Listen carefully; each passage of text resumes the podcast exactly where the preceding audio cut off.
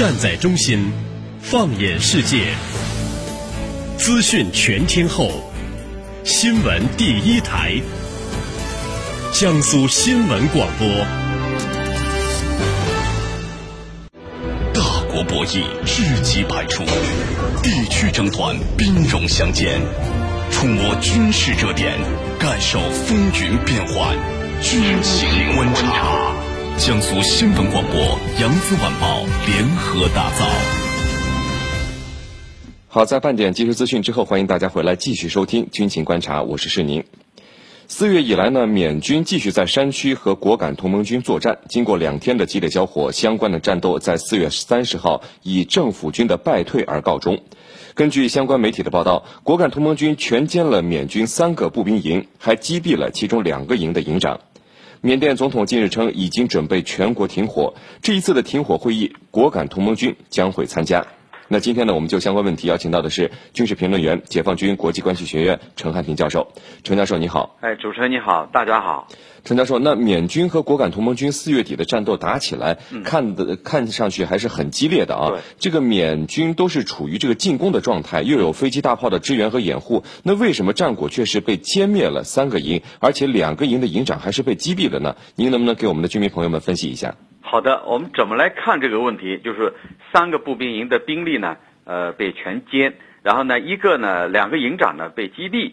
那么我认为呢，很有可能就是果敢同盟军方面的神枪手或者呢狙击手，他们专门呢找当官的进行开枪射击，就是点对点的射击。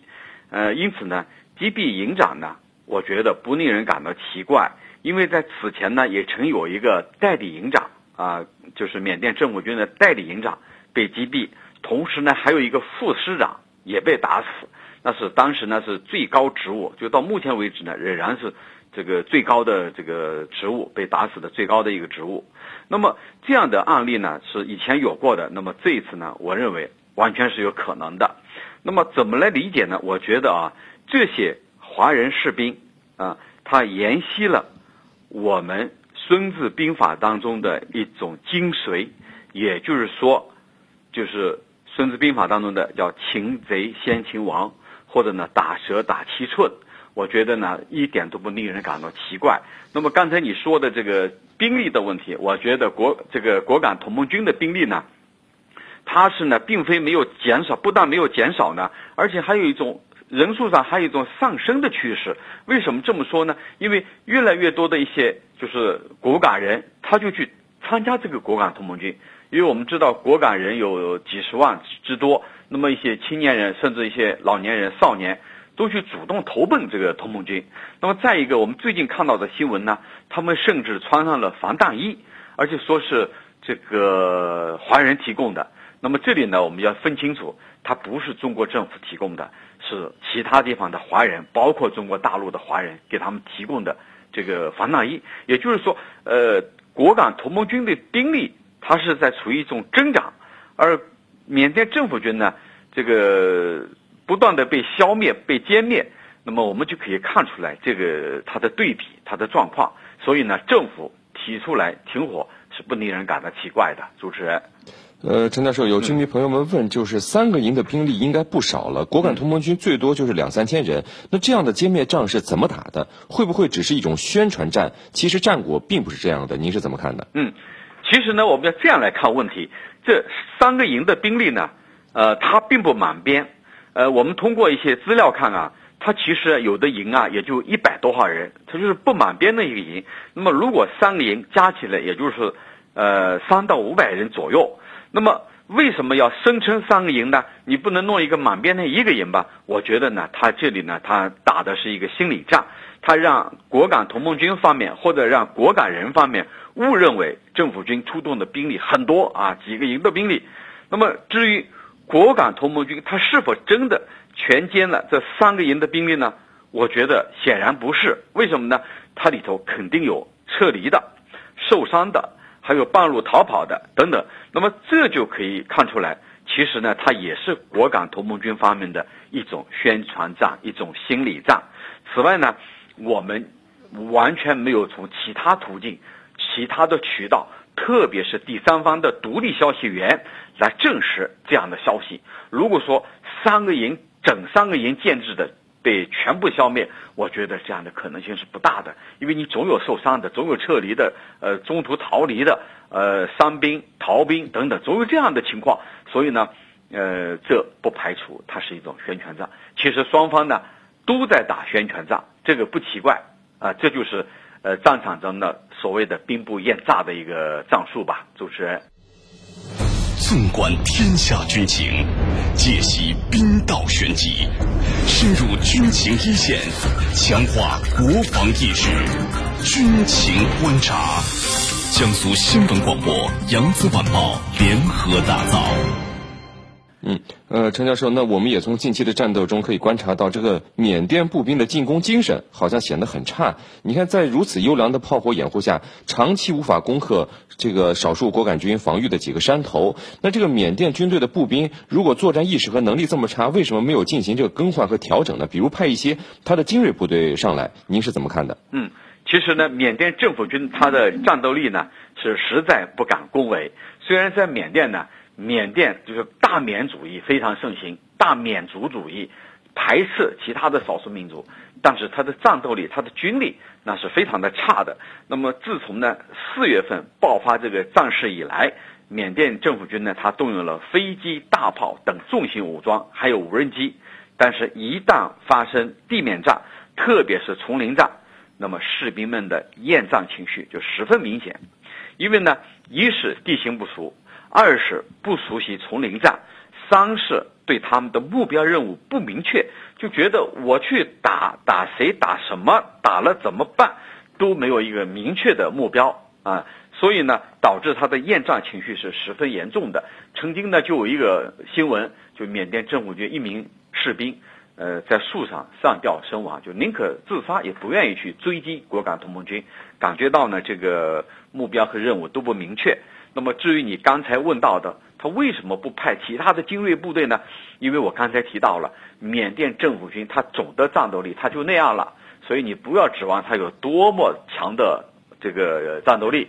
那么他有一个精锐的师，但是这个精锐的师是守卫曼德勒的，不能动，一动就会发生其他的变故，比如说军事经军事政变呐。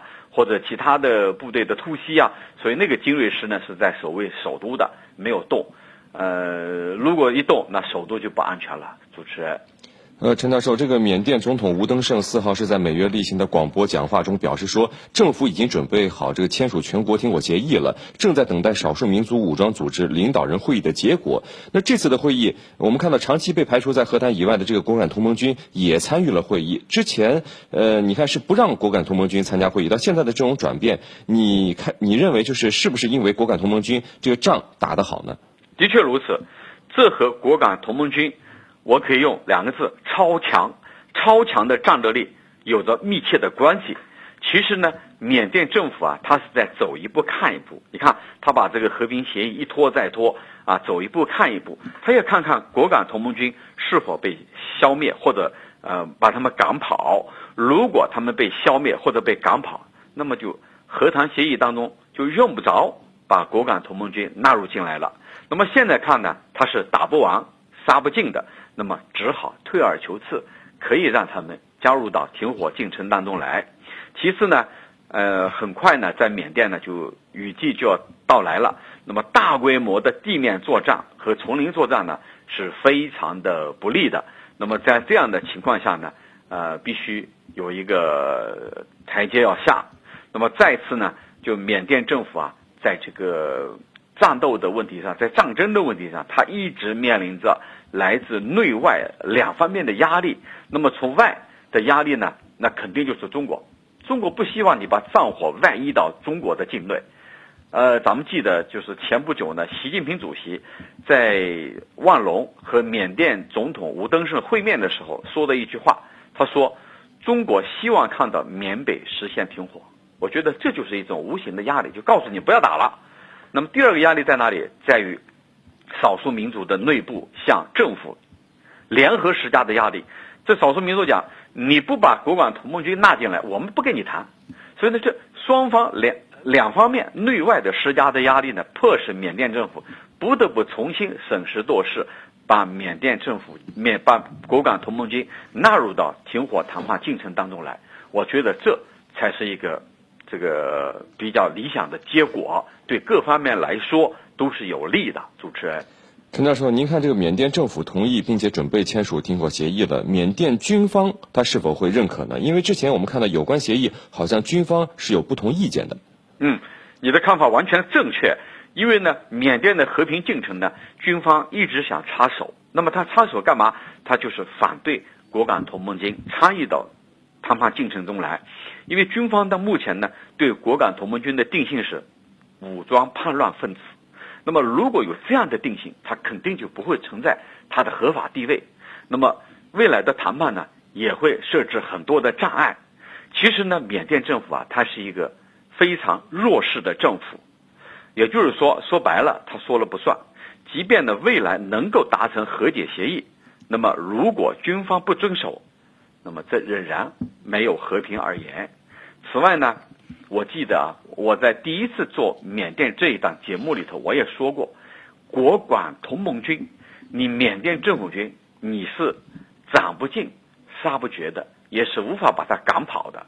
那么唯一的办法就是通过和平谈判来解决各方的诉求，通过政治解决来解决各方所面临的一些争端和争议问题。那么最主要的是，你要给果敢人一个合法的地位和身份。你现在身份证都不给他们办，不承认他是你缅甸人，只承认这块领土是你缅甸的，不承认这地方的居民是你缅甸人，那么这显然不是解决问题的方法。那么下一步，通过和平谈判来了解各方的诉求，通过各自的让步来解决纷争，达到果敢地区一个永久的和平，这是各方所愿意看到的结果。主持人。好的，非常感谢我们的军事评论员、解放军国际关系学院陈汉平教授为我们带来的精彩解读，谢谢陈教授。不客气，主持人。好的，今天的节目就到这里，非常感谢您的收听。如果您需要和我们交流，可以通过九三七军情观察的微博、微信和我们联系讨论。更多新闻，敬请关注江苏广播网 vogs 点 cn 或微博、微信关注江苏广播和江苏新闻广播。我们下期节目再会。优级资深军事专家。着眼全球军情分析，战略与防务研究专家。我是李健，我是周成明。媒体主编，听众朋友们，大家好，我是孙小伟。军备及国际时事撰稿人，我是陈光文。更多军情解读，更强评论团队，尽在军情观察。江苏新闻广播、扬子晚报联合打造。